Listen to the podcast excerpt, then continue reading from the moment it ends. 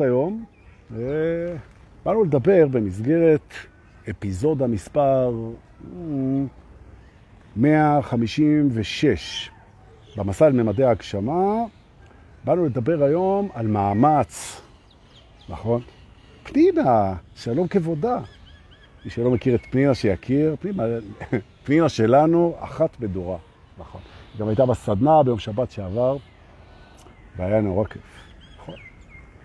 עכשיו, לפני שאני אתחיל לדבר על מאמץ, ככה, בכלילות, אני אגיד שלום לשלומי יוזן, מה שלומך החמוד שלי? ואני אזכיר שוב, שאלו אותי, אז אני אומר, הריטריט בסיני זה לא כמו נטור, זה בסך הכל 20 ומשהו אנשים, בתנאי חמישה כוכבים, בסיני, מאוד מפנק, עם מלון מפנק, עם בריכה, בסדר, הכל בפינוקים, כלול האוכל, כלול העברות, כלול מישהו שדואג לנו. וזה לא, לא מסיבה כזאת ברמת הגולן כמו שהייתה, על זה עובדים בנפרד. נכון. מה שיש שם זה ארבעה ימים ושלושה לילות בסיני עם כל הכוח של סיני, שאני משתלב בדבר הזה בשתיים, שלוש סדנאות ביום, שתיים נראה לי, ויש שם גם מישהו שעושה עוד פעילות במקביל אליי, ויהיה מדהים. שיאצו, דיקור, אני לא זוכר מה הוא עושה, אבל בחרה אותו עירית, שהיא המפיקה של הסדנה, וזה יהיה אימאלה. אז אם אתם רוצים להירשם, 11 למאי עד 14 במאי אצל עירית רגב. נכון, אינטימי, זה וואו, ואני מאוד מתרגש. אבל זה בעתיד. ואילו עכשיו אני רוצה לדבר על מאמץ. היום בבוקר היה לי סשן, ושם זה עלה הנושא הזה של מאמץ, ואני רוצה לתת לכם תפיסה, שאם היא עובדת בשבילכם, אז תאמצו אותה, תתפסו אותה. את התפיסה הזאת. ואם היא לא עובדת, אז שחררו אותה בלי מאמץ. כן? שום בעיה, יופי. אז בואו נגדיר קודם, הגדרה לא מחייבת. כל אלה שאומרים לי תמיד שאני מגדיר, טוב, כן, אני בכלל לא רואה את זה ככה. אין בעיה. אנחנו לא מחויבים להגדרה אחת. אפשר להגדיר כל מיני הגדרה. אבל אני חושב שכדאי שההגדרה שלנו תשרת אותה. אז מה זה מאמץ? בואו נגדיר את זה פה. שלום, ברוכים הבאים. רק נגיד שהיום התאריך, מה אמרנו? אימא ל-24 למרץ 2023, ולי קוראים דור פולס, אולי אמרתי את זה כבר, אבל אני כבר... כן, אז זה חוזר על דברים. נכון? ואנחנו מדברים על המאמץ, ובעצם מה זה מאמץ? אז אומר, בעצם אפשר לעבוד נורא קשה, כאילו על משהו. אז בספורט, בקריירה וזה, וזה לא יוגדר כמאמץ. למה? בגלל ההגדרה הזאת. מאמץ בעצם זה האנרגיה שמתבזבזת על זה שאתה עושה משהו שהוא לא נכון לך. זה כל זמן שאתה עושה משהו שהוא נכון לך, לא משנה כמה מאמץ במרכאות אתה תשקיע, זה לא מוגדר אצלנו מאמץ. זה מוגדר בהשקעה אנרגטית. ופה אנחנו מפרידים בין השניים. זה חשוב במסלול הרוחני להפריד בין הדברים וגם לחבר אותם. פה אנחנו מפרידים. השקעה אנרגטית אינה מאמץ. מתי מאמץ? כשאתה משקיע אנרגטית במשהו שהוא לא נכון לך, מגיע ממקום לא נכון, או שאתה מתנגד למשהו שלא צריך או לא, אין טעם בלהתנגד בו. ואז זה נהיה מאמץ. או שזה רחוק ממה שנכון לך, ביחס. ככל שזה יותר רחוק ממה שנכון לך, אתה משקיע יותר מאמץ כדי לעשות את זה, שזה הדרך של היקום להגיד לך, אדוני, אינך בכיוון הנכון. ולכן אתה מתאמץ. נכון? כי מה שמדויק לך, גם אם תשקיע בו הרבה אנרגיה, אז זה לא מאמץ. וגם התנגדות. התנגדות למשהו שבעצם ההתנגדות היא מיותרת, היא לא עוזרת, היא לא מייצרת או מחוללת שינוי לכיוון הנכון, מאמץ. ומאמץ, גבירותיי ורבותיי, העיקרי מאוד מאוד טוב שבאתם, יום שישי שמח, המאמץ מייצר אצלנו עייפות. הוא מייצר אצלנו בלאי, הוא מייצר אצלנו תשישות, הוא מייצר אצלנו מחלות, הוא מייצר אצלנו זקנה, הוא מייצר אצלנו שיעורים, שזה דווקא טוב, שמלמדים אותנו לעשות שינוי. זאת אומרת, אם יש לכם בסביבה שלכם, או אתם, מישהו שהוא עייף כל הזמן, אז כנראה שהוא שם אנרגיה במקום שהוא לא מדויק לו, או שהוא מתנגד למשהו שאין מה להתנגד אליו. נכון. וכשאנשים באים לסשנים, ואנשים באים, אז אנחנו בודקים תמיד את רמות העייפות והוויטליות שלהם, ויטליות, החיוניות שלהם. לראות כמה אנרגיה זמינה יש לו, ויש אנשים מותשים. ומדוע הם מותשים? בגלל הסיבות האלה. הם משקיעים אנרגיה במשהו לא מדויק, או מתנגדים למשהו שאין להם השפעה עליו. זה גומר אותם, זה גומר אותם. לכן, עבודתו של המורה הרוחני בסשן זה עבודה יחסית קלה, ללא מאמץ. למה? אחד, הוא מורה רוחני כי זה מה שהוא באמת, מבחינתו.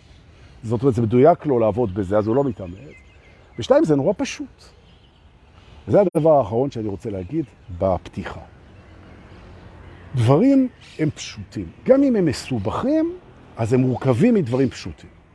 נכון. המציאות סך הכל היא פשוטה. זה אנחנו אלה שהופכים אותה למורכבת. בזה שאנחנו לוקחים דברים פשוטים ומרכיבים אותם. אבל המציאות פשוטה. ולכן גם הפתרונות הם פשוטים. נכון? זאת אומרת שאם אתה במאמץ, הדבר הראשון שאתה עושה זה אתה נושם, אתה מכיר בזה, אתה מחולל שינוי בכך שאתה מתיישר לכיוון שהוא נכון לך, או מפסיק להתנגן התנגדות מיותרת, ואתה מקבל את כוחותיך בחזרה. זה היה סוף הפתיחה המרשימה. כיף, עכשיו אפשר לנשום. כדי שלא נהיה במאמץ. או, החלק השני, אנחנו מדברים עכשיו על הגוף, איך הוא קשור לנושא. קודם כל, כשאני במאמץ, אז אני לא נושם טוב. ולכן זה עובר אחד על השני. כשאתה מדויק וכשאתה לא מתנגד סתם, אתה נושם טוב, כשאתה במאמץ אתה לא נושם טוב, ולכן אם תנשום טוב, זה יוריד לך את המאמץ. כי זו מערכת שהיא הולכת בצורה דו-סטרית. נכון? כי אין חד-סטריות ביקום הזה. ולכן בואו ננשום נשימה חסרת מאמץ אל המקומות המדויקים לנו, וזה מדויק לנו לנשום נשימה כזאת. נכון? נכון. הגאונות היא בפשטות, או כמו שאומרים, זה לא פשוט להיות פשוט. אז זהו, זה הכי פשוט. זה רק לא פשוט להבין את זה. בואו ננשום. ונוציא בקלות. קלות. נכון, נשימה קלה. נכון. עכשיו, אותנו לימדו בטעות, איזה כיף הצפצופים פה. אותנו לימדו בטעות שקלות, קלות הדרך, זה משהו שהוא נשפט כלא טוב. מה שבא בקלות הולך בקלות, אם זה קל לך זה אומר שאתה בירידה. כל הסלוגנים האלה שבאו מהגוש הסובייטי, שבעצם מקדשים את העבודה הקשה, כי זה מה שסטלין סטלין ולנין בזמנו רצו, וחברה שלמה חונכה על ברכי העבודה הקשה כערך. לא. אז תשכח מזה. לעבוד קשה, לעבוד קשה כערך, זה נכון, ובלבד שזה ממלא אותך, ומעצים אותך, ומרים אותך, ותומך בך, ומגדיל אותך, ועושה לך טוב. אז אין בעיה. אז הקושי הוא אינטנסיביות.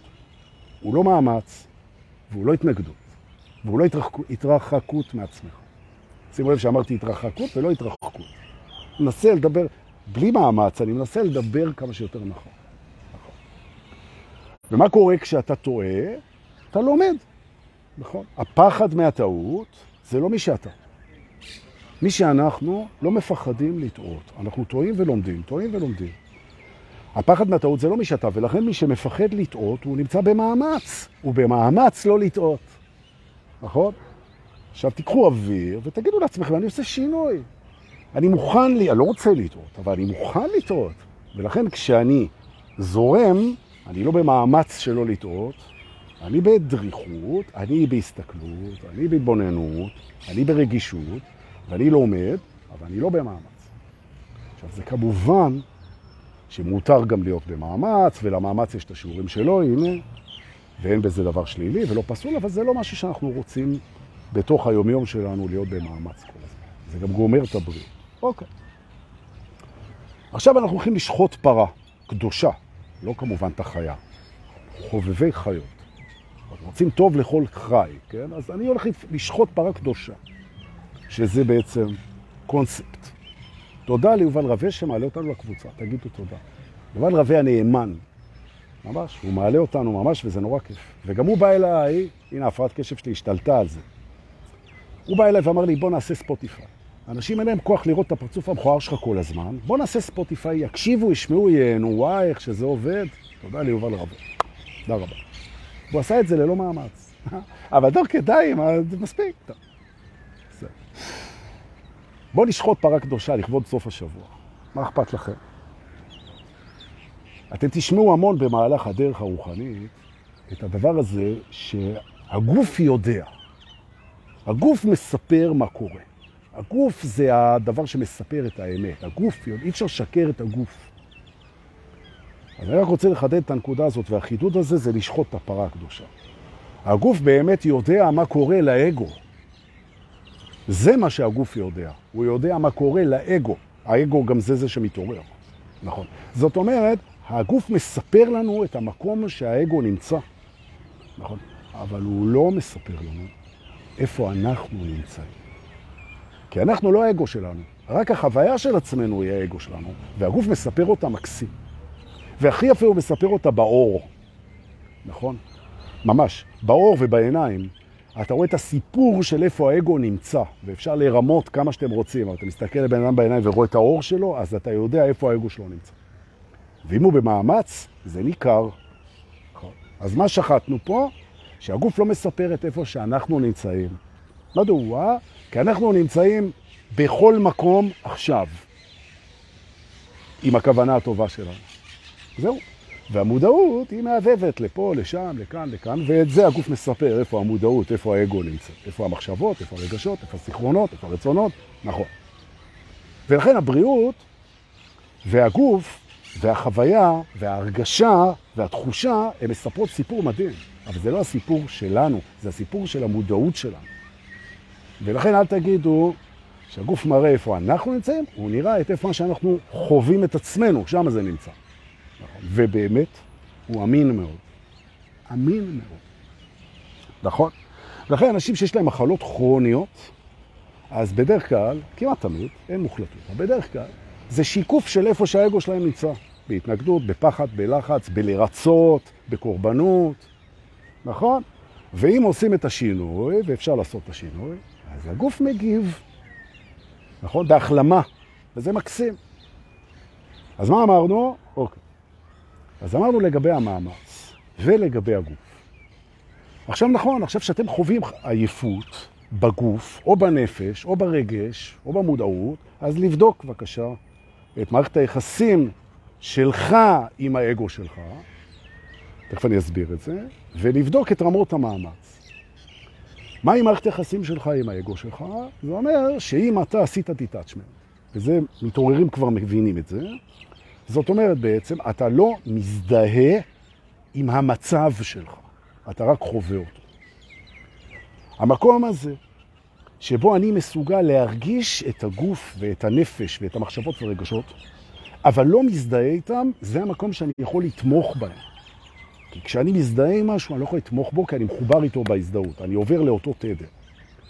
במקום שאני אמשוך את האגו ואת התדר למעלה אליי, אני יורד אליו למטה להיות איתו, ואני אומר, אני מסכן, אני כואב, אני קורבן, אני חסר ערך, אני לא אוהבים אותי, אני, אני, אני, הכל לא נכון.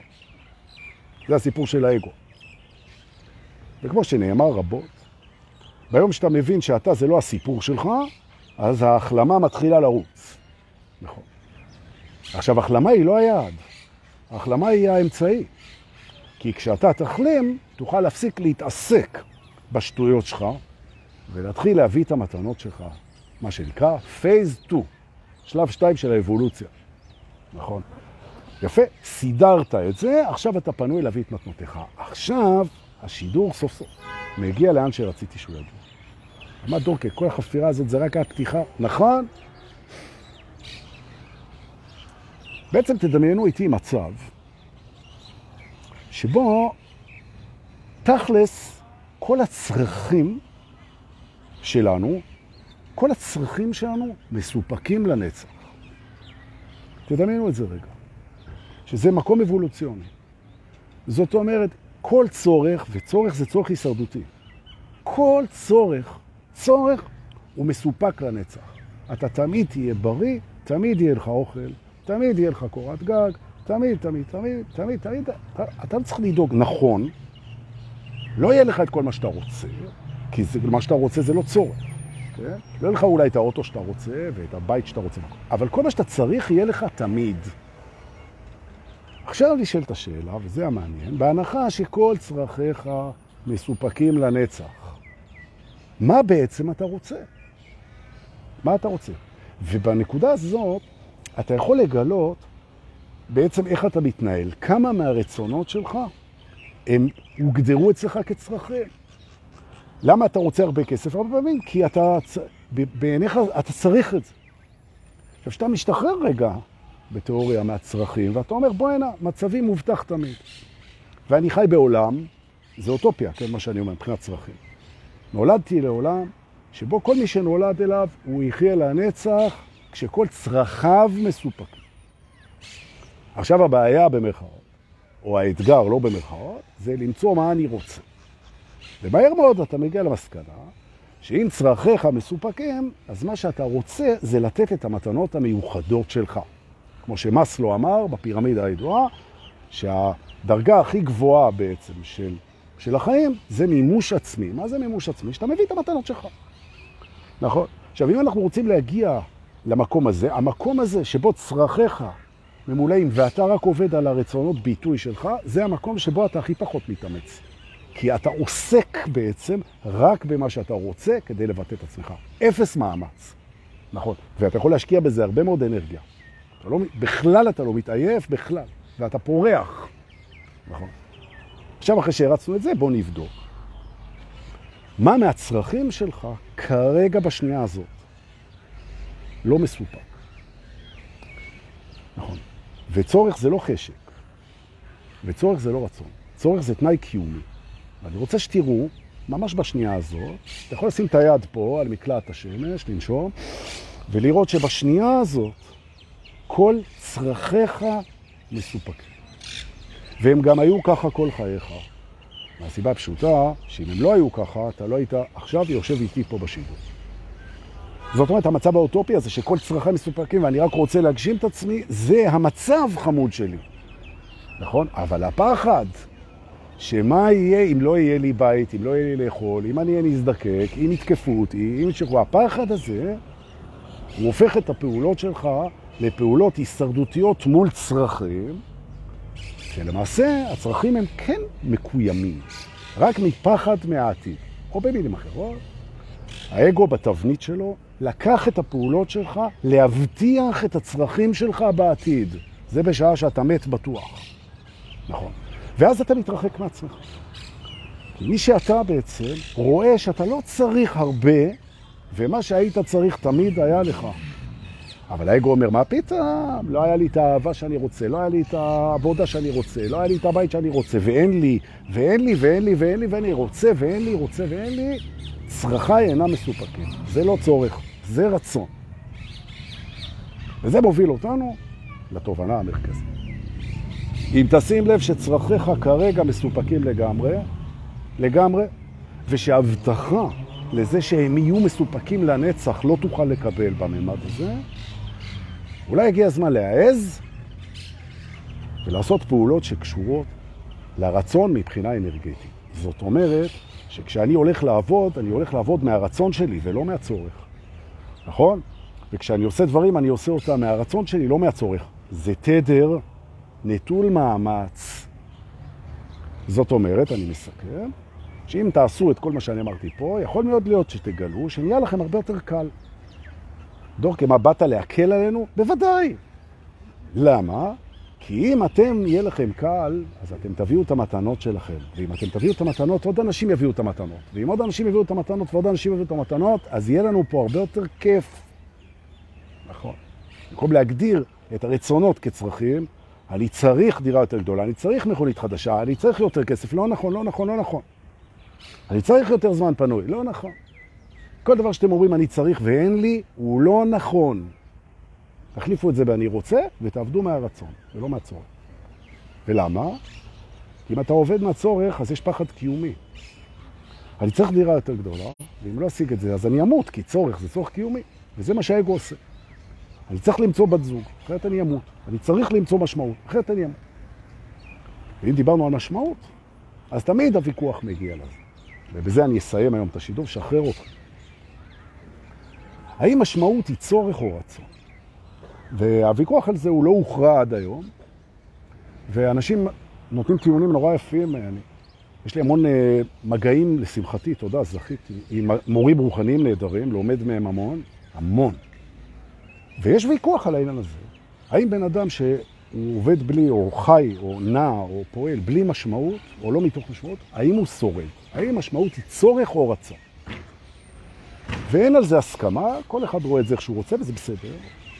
אז אני רוצה לתת לכם טיפ לסיום. אם אין לכם משהו משמעותי בחיים, ויש לכם צורך במשמעות, כי אחרת החיים לא שווים כלום, תהפכו את החיפוש אחר המשמעות למשמעות. ואנחנו עושים את זה הרבה, גם בסדנות וגם בסשנים, עובדים על זה שהחיפוש יהפוך למשמעותי. איך אני מחפש את המשמעות בצורה שהיא משמעותית מבחינתי. ואז, ככל שהחיפוש מתארך, אני במשמעות. בעוד שאם החיפוש אין לו משמעות, הוא רק מתסכל ומייאש, אז בסוף אני מתייאש, אין משמעות, הגדרתי את זה כצורך, ואני חי במאמץ. נחלש, מתעייף, חולה, מת. לא שזה נורא, אבל למה? תראו איזה מזג אוויר, ואפשר מחר ללכת לרקוד, גם היום. זהו, להיום. רוצה להגיד תודה על כל השיתופים שלכם, זה כזה מקסים שאתם משתפים, כי אני מקבל את, ה... אני מקבל את הפידבק. אז מבחינתי, אם זה עבד לכם, אתם uh, צריכים לשתף את זה, איך שאתם רוצים, ואם זה לא עבד, אז אני אשתדל יותר. אז אני רוצה להגיד תודה על שיתופים, ועל המתנות בפייבוקס ובביט, תודה רבה. ושחר רחל, הנאמנה, ויובל רווה, הנאמן לא פחות, שמשתפים אותנו ברשתות, שיהיה לכם את זה זמין חינם כל הזמן. נכון. ובכלל תודה על כל מה שאני לומד מכם ומועשר מכם, ועל ההזדמנות להגשים את עצמי ללא מאמץ. איזה כיף. שיהיה לנו סוף שבוע מדהים. אשמח לשיתופים, חיבוקים ונשיקות. להתראות.